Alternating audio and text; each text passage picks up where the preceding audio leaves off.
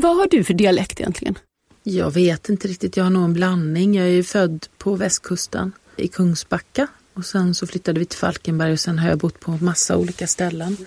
Och sen i och med att jag är skådespelare så har jag ju också liksom arbetat på olika sätt med röster och dialekter. Och... Men dina föräldrar, pratade de halländska? Min pappa pratade halländska, men jag menar jag flyttade hemifrån när jag var 16 år. Och sen så flyttade jag från Halland, jag bodde där lite från och till, men jag lämnade det för 30 år sedan. Det är länge sedan. Pocketpodden.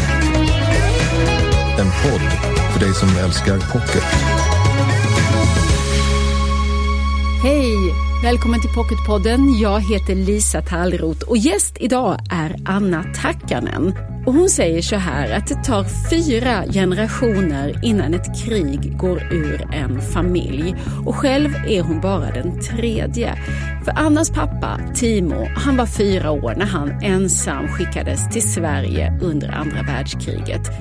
Och om de livslånga spår som det här gav för pappa Timo, men också för Anna och många, många andra krigsbarn och barn till krigsbarn, det handlar boken Sörjen som blev. Den ska vi prata om idag. Och efter det, årets snackis och årets bok 2020, Där kräftorna sjunger. Kul att du är här, nu drar vi igång.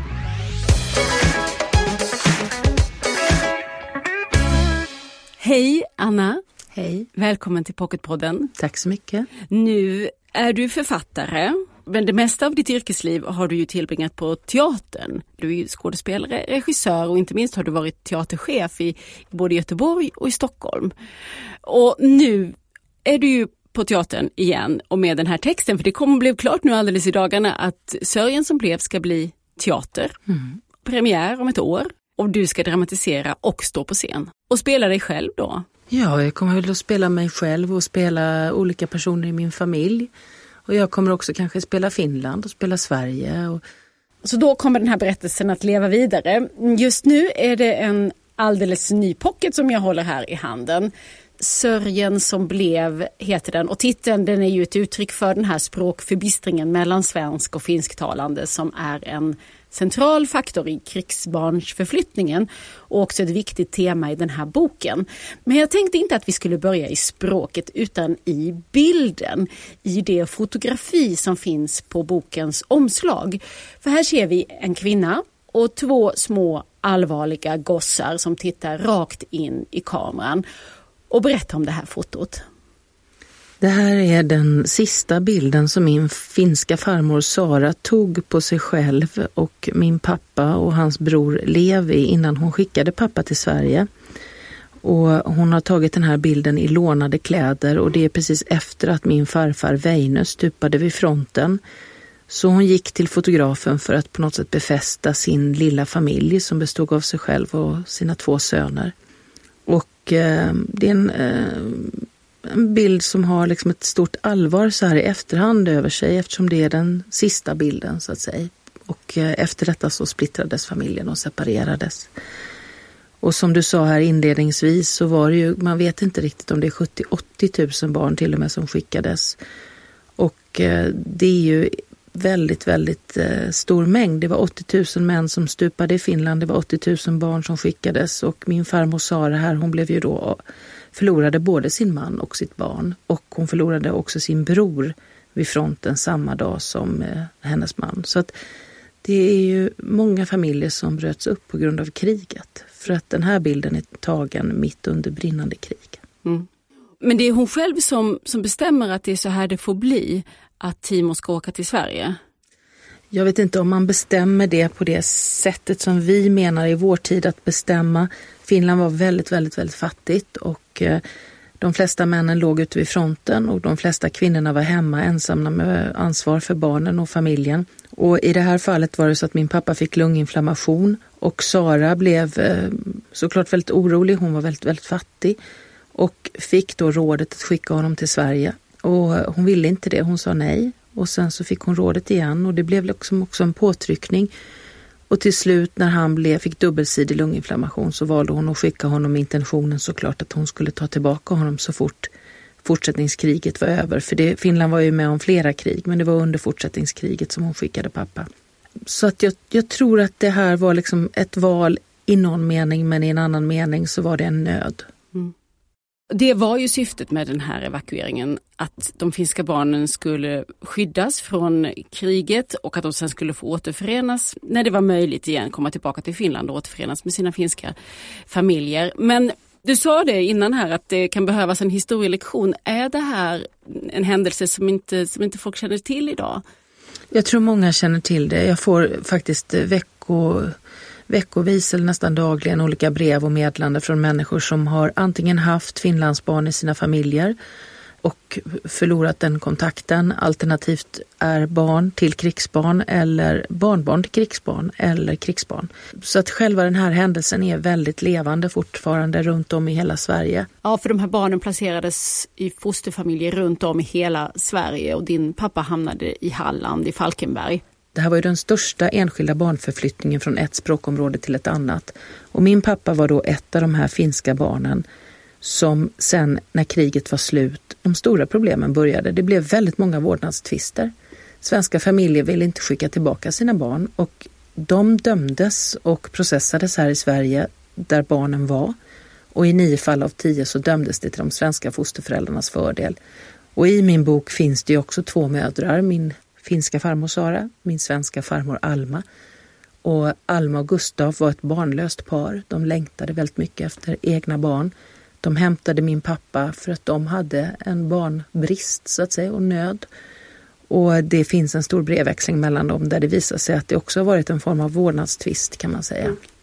Men det dröjde det ju väldigt länge innan din pappa eller du själv förstod.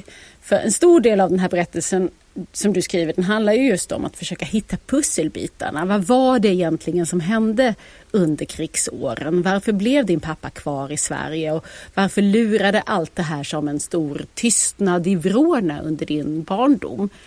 Och hur mycket begrep du egentligen då när du var liten? Jag tror att jag försöker beskriva eller gestalta det i boken att som barn är man ju inte sådär psykologiserande över sin förälder. Man vill ju leka och ha roligt. Och att vi åkte till Finland och min farmor grät oavbrutet när vi var där och hälsade på kanske i 2 veckor. Och det var ju först som vuxen jag tänkte, vad var det där för någonting? Hon var så otroligt ledsen. Varför var hon så ledsen? Och vad var det som gjorde att min pappa gick undan hela tiden? Och varför fick vi inte prata om Finland? Och varför ville han inte svara på frågor? Det är liksom någon slags pussel som jag började lägga när jag kanske är liksom 25 eller någonting. För jag börjar tänka att det där har med min bakgrund att göra. Och det finns liksom ett oöppnat kapitel där. Och det är mycket jag inte vet. Jag vet ju att Finland finns. Och det som Sara och Alma gjorde var ju att de höll kontakten. Så att därför, många fick ju faktiskt ett stort problem för att man klippte kontakten. Man ville försvenska de finska barnen. Så att det fanns ju kontakt, men den var svår och den var outgrundlig. Så att jag minns massa saker som barn, men inte att jag tänkte så mycket på det då. Utan det kom först när jag blev vuxen. Hur var din pappa, Timo, som pappa skulle du säga? Han var ju en väldigt generös och rolig människa och väldigt varm. Och liksom bullrig och omtänksam och levande person. Och sen fanns det då någonting där som du inte riktigt förstod vad det handlade om? Jag tror att det här är vad man kallar för trauma. Han hade varit med om en situation där han blev väckt en morgon. Nu skickar vi dig till Sverige och han visste inte vad Sverige var. Och han kom till ett land där ingen pratade hans språk och han separerades från sin familj och hans pappa hade dött. Alltså det var ju väldigt svåra omständigheter. Så det är klart att det fanns någonting i honom som var liksom fortfarande liksom smärtfyllt och en punkt som var väldigt öm i honom. Så tror jag det är när man har varit med om så här svåra saker. Man har någonting som är bara ens eget liksom livsödesarv på något sätt. Men vad jag tänker måste ha blivit en väldigt viktig pusselbit är de här breven som du var inne på. Som ju inte kommer fram förrän sent i livet när din pappa redan är. Han är över 50 va? Och detta är strax efter att både svenska och finska mammorna har gått bort. För det gjorde de med ganska kort mellanrum. Och då hittar din pappa en samling brev som skickades då under krigsåren, åren därefter mellan Sverige och Finland. Ja, han hittar ju de som finska farmor Sara skrev till Sverige. Och de här är ju bärande för berättelsen i boken. Och skulle du inte kunna läsa ett av de här breven? Absolut, det här är ju också det enda i boken som är helt autentiskt. Alltså, annars är ju boken en skönlitterär bok och jag har ju inte levt 42, 43 och så, utan det här är ju ett sätt för mig att liksom gestalta det jag har hört. Men breven är helt autentiska, men de har gått genom en tolk. Sara kunde inte ett ord svenska, så att hon hittade en man som skrev när hon dikterade. Så det är ändå liksom genom någon annans penna. Så att jag kan läsa ett brev som är skrivet år 25/7/1942. Kära Timos fosterföräldrar. Tack för brevet som jag fått. Varma hälsningar härifrån Finland. Det är roligt att Timo mår väl. Här hemma var han nästan alltid sjuk. Kanske blir han ju där riktigt rask och frisk. Jag är också glad att ni tycker om honom. Fastän jag är fattig och det är svårt att skaffa livsmedel och alla andra behov för två små barn, kan jag inte ge honom till eder som eget barn. Jag önskar dock att Timo finge dröja hos er ännu ett år, och om ni själv har intet emot det och om den finska staten inte fordrar att barnen ska om hösten komma tillbaka till hemlandet. Sara. Fick du veta när din pappa hittade de här breven? Ja, jag fick veta att han hittade brev, men inte vad som stod i breven. Det fick jag inte veta, det fick jag veta långt senare. Så din pappa är alltså över 50 år när han första gången läser det här och alla de andra breven och förstår hur mycket hans finska mamma har tänkt på honom och att hon under lång tid hoppades kunna ta hem honom. Och din pappa har ju berättat en hel del och du har framförallt fått honom att berätta, men egentligen inte så mycket om hur allt det här kändes för honom.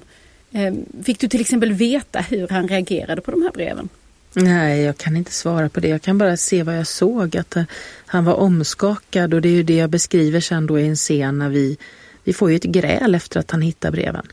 Och det tror jag hör ihop med att han var omskakad när han hade hittat breven. För helt plötsligt så är det någonting som liksom ramlar isär och går i tusen bitar i honom. Så det var ju ett väldigt en viktig punkt, vårat gräl som vi hade en jul, där jag krävde av honom att han skulle berätta om Finland. Och det var ju precis efter han hade hittat breven. Och det är ju att han försvarar liksom sin rätt att hålla den här smärtpunkten Finland hemlig för mig. Och varför tänkte du att du hade en rätt att få veta? För att jag är också finsk. Det är ju en del av min historia. Så att det går inte att liksom separera det. Och jag tror att det är så här med föräldrar, att min pappa har absolut inte berättat allt för mig. Jag får berätta min egen historia. Jag får fortsätta den på mitt sätt. Men har man varit med om svåra saker, det finns ju mycket forskning kring det här också, så är det ju ofta liksom nästa generation som börjar berätta berättelsen. Tänk att det är många romaner och biografier och så som handlar om att någon får syn på sin familj. Och jag tror att när man har varit med om svåra saker så kan man inte alltid formulera dem, och man vill inte heller formulera dem. Det är både kanske ett livsskydd och en livslögn. Det är en slags blandning, men svåra saker är svåra på riktigt. Det är inte bara svåra i litteraturen. Så att jag tror att det är väldigt, för mig var det viktigt att bearbeta det i mig själv på något vis, vad det där hade bestått i. Och det är det jag menar när jag säger det här, att det tar 4 generationer innan ett krig går en familj, och jag är den 3:e generationen. Jag vet inte, jag kanske är andra också. Det är att jag tror att den 4:e generationens läkningsprocess är att de kommer att vara intresserade av historien och händelserna, men de kommer inte att känna av den här liksom, vad ska jag säga, klumpen runt det. De kommer inte att vara drabbade av att det här är någonting som är farligt. För så har jag känt som barn till min pappa, att det finns någonting som han har förmedlat som också är farligt, som jag bär i mig själv en rädsla för utan att veta vad det är. Mm. Du är ju mycket motor i den här berättelsen eftersom din pappa Timo inte vill prata om det här. Men efter det här grälet som ni har den där julen, det är väl då han till slut bestämmer sig för att han ska ta dig på en resa runt i Finland och visa dig en del betydelsefulla platser.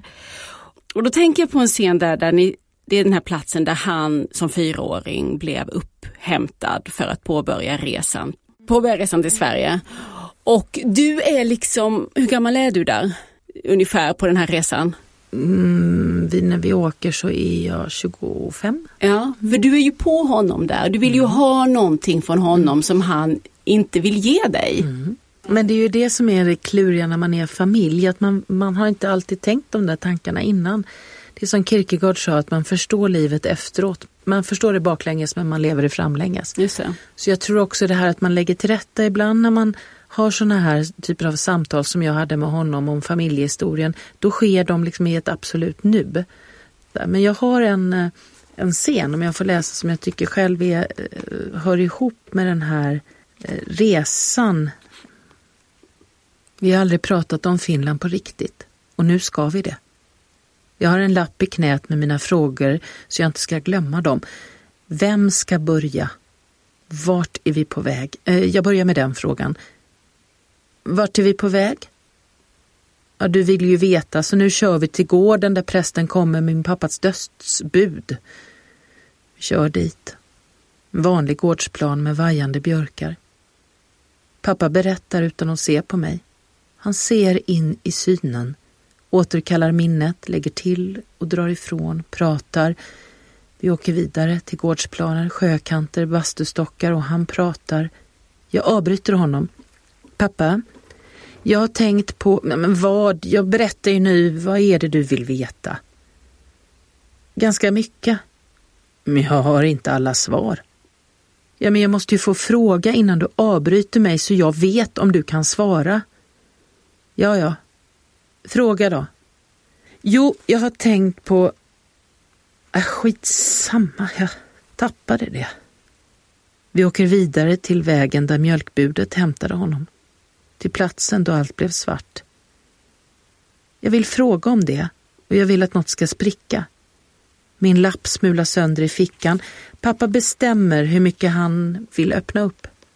Något har mist sin betydelse. Och vi har åkt runt hela dagen och tittat på kullar och landmarken och jag vet inte varför jag känner att jag vill in och peta i såret. Frilägga skam, förnedring, ha ett erkännande av det sårade barnet. Känner du dig övergiven och ledsen inne i dig? Jag vill att han ska visa sin sårbarhet, men jag vill inte att han ska förlora ansiktet och blotta sig inför mig. Det är inte orden jag vill ha, inte meningarna utan meningen. Det måste finnas en mening. Han bromsar in tvärt och stenarna smattrar till mot plåten. Det blir vinddrag i bilen. Anna, det räcker för idag. Tycker du att du fick tag i meningen? Nej, meningen med livet. Men jag tänker att det finns ju en frustration i boken som du som berättare har över att han stänger ner... Den här frågan är ju outgrundligt för att det är ju meningen med livet på något sätt. Att familjen vi kommer ur, det är en gåta och vi kommer hålla på med den. Alla håller på med den. Det är det vad all teater, litteratur, film, konst handlar om på olika sätt. Och jag tror att det är så att man håller på med den där meningen och den kommer att omformuleras. Jag har såklart fått tag i någon form av mening när jag har hållit på med det här arbetet. Och jag har inte minst fått tag i en mening som handlar om alla andra eftersom jag nu har varit ute och pratat om boken sedan den kom i inbunden för ett år sedan. Och träffat faktiskt väldigt mycket människor, fått mycket brev och så känner jag att det här är ju liksom inte bara min historia. Det är en kollektiv berättelse om en händelse som drabbade väldigt många och vissa saker är samma. Tystnaden låter det mycket om hos många. Känslan av utestängdhet, att inte våga fråga, att inte känna att man får fråga.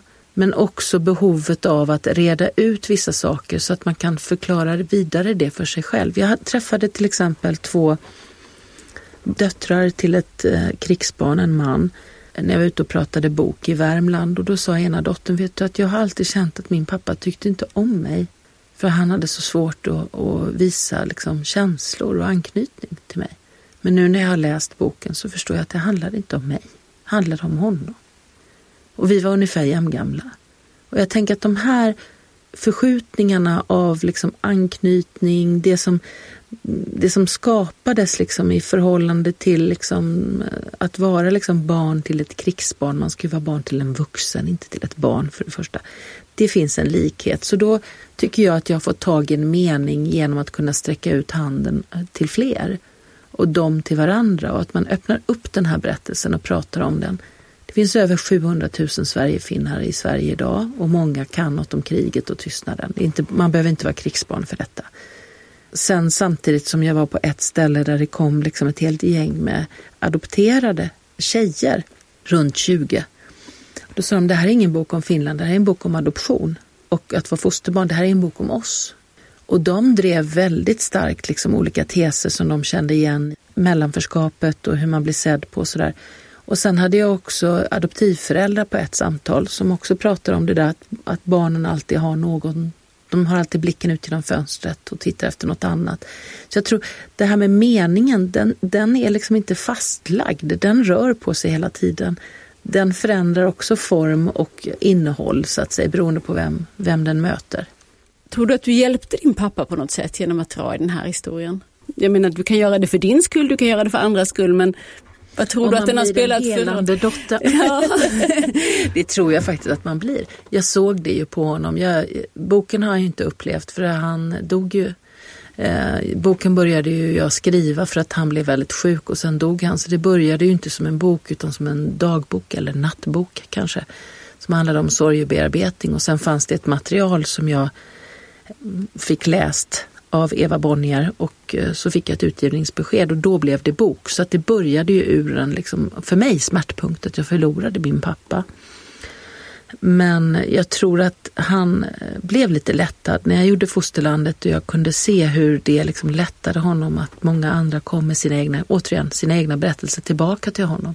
Och att han sa det att men om det är så här många som känner igen det här, då är jag gärna en ambassadör för den här frågan. Och där stod han och skulle vara ambassadör, han som inte har velat säga ett ord om det innan. Så att, jag tror att det var framförallt det där att ingå i en gemensam berättelse med andra som lättade det för honom. Inte bara att jag berättade det utan att han var inte ensam längre. Mm. Jag bröt nog hans ensamhet faktiskt. Det kunde jag hjälpa till med. Tycker du att du får något svar på varför din pappa inte återvänder till Finland? Nej, som barn? Det tycker jag inte. Alltså, han kunde inte skickas tillbaka eftersom att min farmor inte krävde eller orkade kräva eller kunde kräva. Jag menar, det här är svårt att säga varför. Hon var väldigt fattig, hon träffade en ny man som inte vill ha en son till från det första äktenskapet. Så att det var ju också en slags svartsjukedrama där som utspelade sig. Men det var inte heller helt lätt att vara ensam kvinna med sådana svåra beslut. Och han återvände ju när han är 17 år och träffar då sin bror, framförallt Levi, som är då i 16. Och även min farmor Sara. Och då är det en ganska jobbig resa för honom, det där återvändsresan. För det fanns inga tolkar. Och det är ingen som förklarade för honom varför hon var så ledsen eller varför den nya mannen var så stupfull hela tiden när han var där. Men han och Levi fann varandra och det tror jag var avgörande. För det här är en berättelse också om två bröder som i grund och botten har en väldigt stark brödrakärlek och som separeras. Och det hade de hela sitt liv sen. De blev båda poliser, de såg väldigt mycket likadana ut och de hade samma skratt och det var väldigt roligt att vara med dem. Jag tittade ofta på Leven när jag var liten och tänkte, varför pratar han inte svenska med mig? För de var så himla lika, så där som vissa syskon är.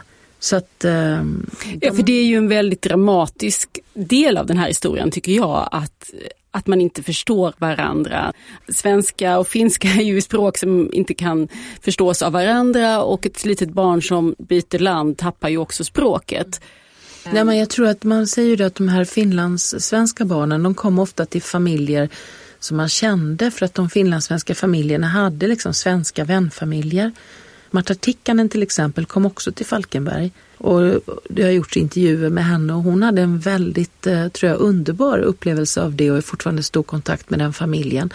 Men det fanns ju inte den här liksom traumatiserande liksom känslan av att inte förstå något, inte veta vad man är. Man vet också idag att språkcentret är ett av de första centrerna som drabbas vid trauman. Det är ju därför till exempel barn blir tysta eller inte kan prata. Så språkcentret verkar vara liksom väldigt centralt drabbat för snabba händelser som är chockartade och traumatiska. Så hur kommunicerade din pappa sen med sin bror och sin mamma? Han kunde aldrig prata med sin mamma igen. De hittade aldrig något gemensamt språk. Han lärde sig inte finska och hon lärde sig ingen svenska. Så det var ju med känslor och med kroppskontakt och med tolk. Och Levi kom över till Sverige, lärde sig en del svenska och pappa fick upp finskan igen, lite med Levi. Så att de hade liksom ett eget svenskt-finskt speciellt språk. De förstod varandra perfekt hela livet. Jag vet inte varför och hur, men så var det. Det är mycket känslor i den här boken. Det är ju sorg såklart. Det är Sörjen som blev. Det finns mycket kärlek också och varma återseenden. Jag har funderat lite grann på det här, vilka mer känslor som jag tänker skulle rymmas i den här. Och då tänker jag själv på ilska. Tycker du att det finns plats för att vara arg i den här historien? Ja, det finns alltid plats för varje människa. Innehåller alla möjliga djupskikt vad det gäller liksom känslor. Men det här är ingen uppgörelseberättelse. Jag har inte skrivit den utifrån det. Jag har inget att göra upp med på det sättet. Däremot så finns det nog ilska hos andra tror jag i boken. Till exempel Emil, min farmors i Finlands nya man. Han är ganska arg. Det han fick dras med var ju att min farmor aldrig glömde sin första man. Så att han fick ju också dras med att han levde med henne, men det var ändå Veine hon drömde om. Så det är ju förluster och besvikelser som ligger bakom, tänker jag.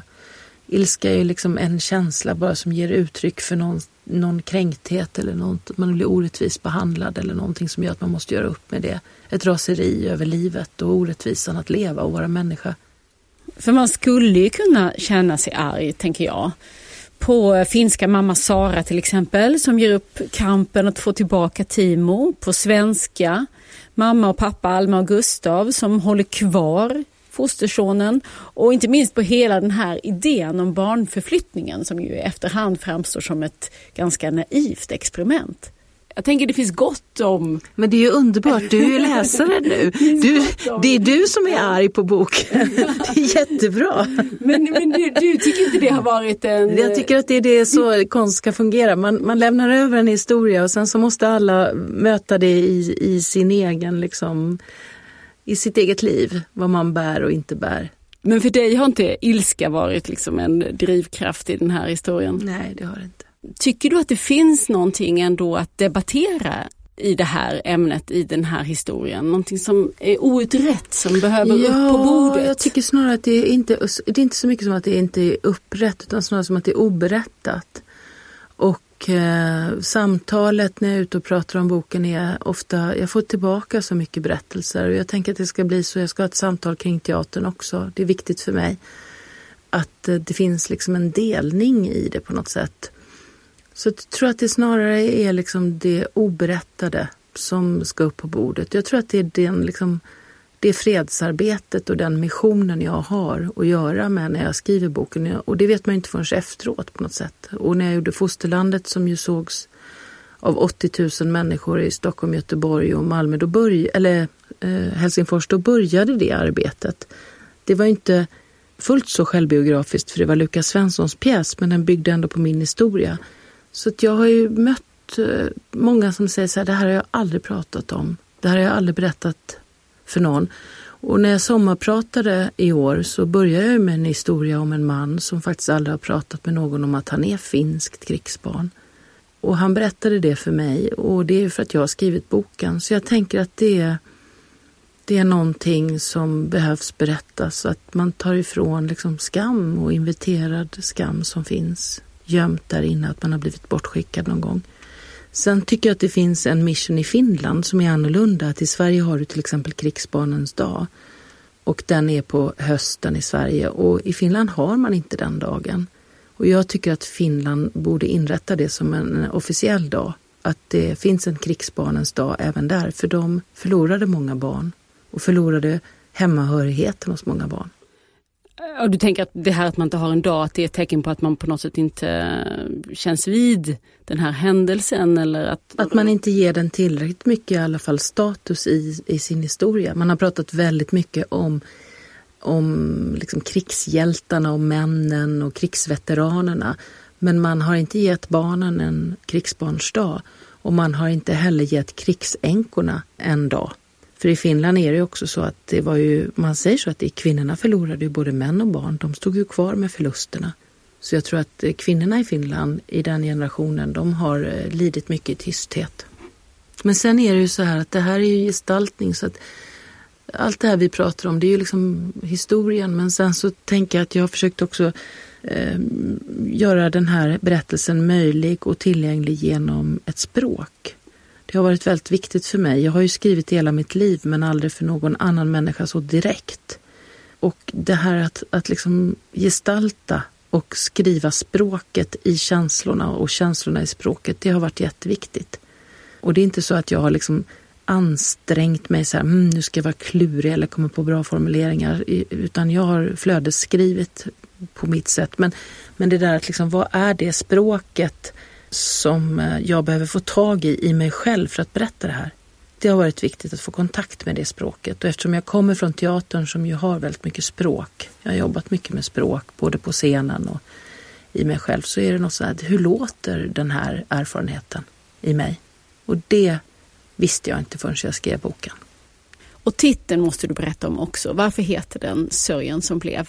Det är ju också en språkförbistring, och det är ju att min pappas lilla syster Anja, min faster, översatte liksom olika saker till honom hela livet som hon skickade, som hon tyckte var intressant i finska tidningar och annat. Och i det här fallet så gjorde jag och pappa en intervju då, när jag hade gjort föreställningen Fosterlandet i en finsk tidning, och då var rubriken Sörjen som blev. Och Anjas svenska var ganska bristfällig, och då översatte hon den rubriken till Sörjen som blev. Och när jag läste det, när pappa hade då gått bort, så tyckte jag bara att den här titeln är precis det, att alla ville väl, men det blev en sörja. Och sen i och med att han dog då, så blir det ju så att om man delar på det här första ordet så blir det ju sörj en. En sorg och en sörja. Det är sörjen som blev. Och det tror jag är det som är livskraften i boken, eller jag hoppas det, att man kan inte berätta om en sorglig historia utan att det finns någonting att förlora, och det är liksom kärleken och hoppet och att vi vill livet. Så jag vet ju det nu när många har läst den och jag har fått, att det finns ju en liksom stark livskraft i boken, och det tror jag är något jag fick från honom. Min pappa ville livet, han tyckte väldigt mycket om att leva fast han hade varit med om svåra saker. Och jag gör också det väldigt mycket, så att jag tror att det är viktigt. Ska vi säga så? Så kan vi säga. Sörjen som blev är aktuell som pocket nu, och så väntar vi. Om ett år är det premiär för teaterföreställningen. Då hoppas vi att publik får strömma till och allt det som det ska på teatern. Eller hur? Svårt att veta nu. Men ni planerar för det. Men vi har ju hopp. Det är det vi har. Det är det enda vi har.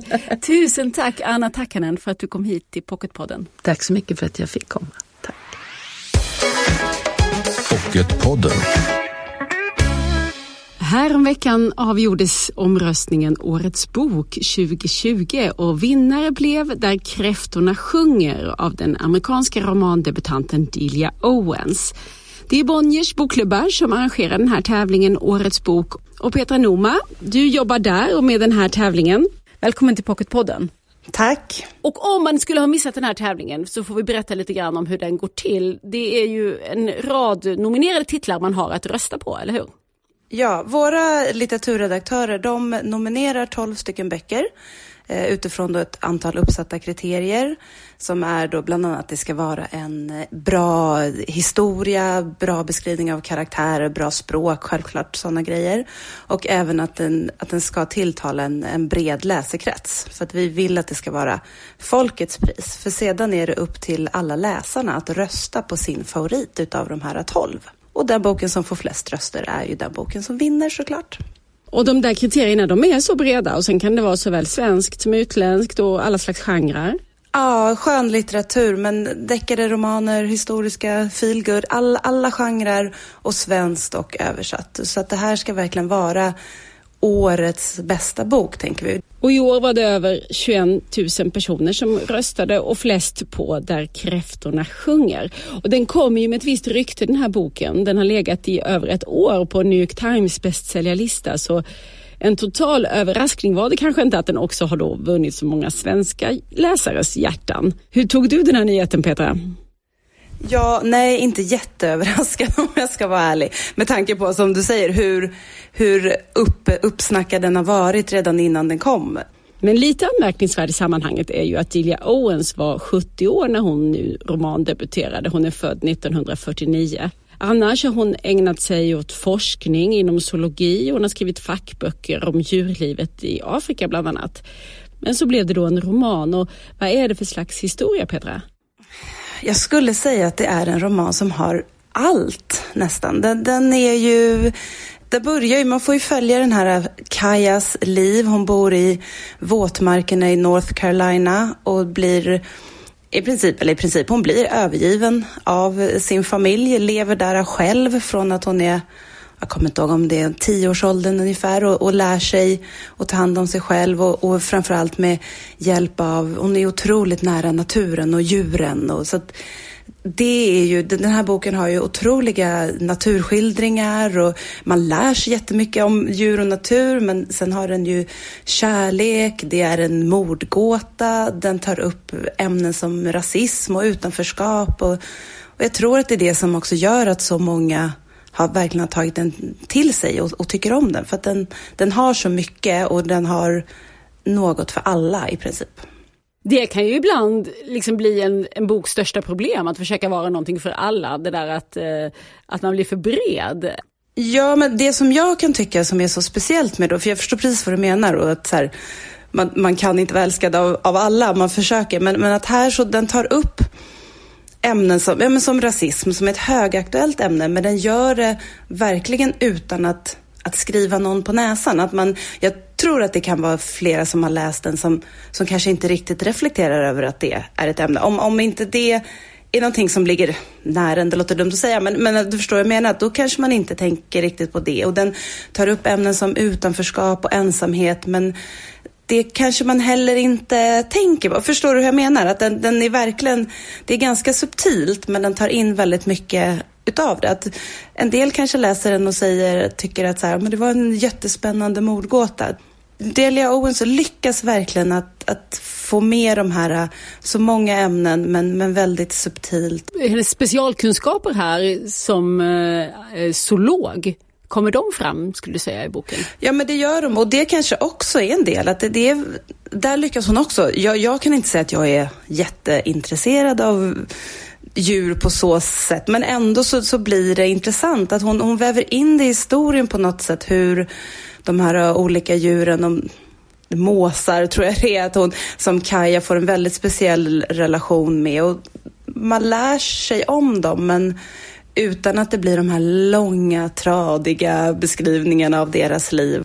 Det är också en historia som sträcker sig från hennes barndom ända tills hon dör. Så det är ju en lång historia. Är man en person som älskar romaner och kanske det här att man får följa med i en människas liv och allt som händer, då tror jag det här är en perfekt bok. För det är verkligen, man får följa hela hennes liv, utveckling, allt som händer runt omkring. Ja. Och den har ju även en mordgåta och liksom det spänningsmomentet i sig också. Det är inget blodigt, läskigt mord, inget sånt, men den har liksom den där spänningen också. Man får följa med ganska mycket i liksom rättegången, gillar man det så... Jag tror att det finns något för nästan alla i den här faktiskt. Mm. Där kräftorna sjunger, årets bok 2020 alltså. Den är skriven av Delia Owens och översatt till svenska av... Cecilia Berglund Barklem. Tusen tack, Petra Noma. Tack, jättekul att få med. Australien är ett land och en kultur som har fångat journalisten och författaren Christina Valdén. Och det är också där hennes spänningsroman Nämen inte de döda utspelar sig. Och Christina är nästa veckas gäst här i Pocketpodden. Tills dess, följ oss gärna i sociala medier. Där heter vi Älska Pocket. Och jag heter Lisa Tallrot. Hej då! Du har lyssnat på Pocketpodden. En podd från Bonnier förlagen.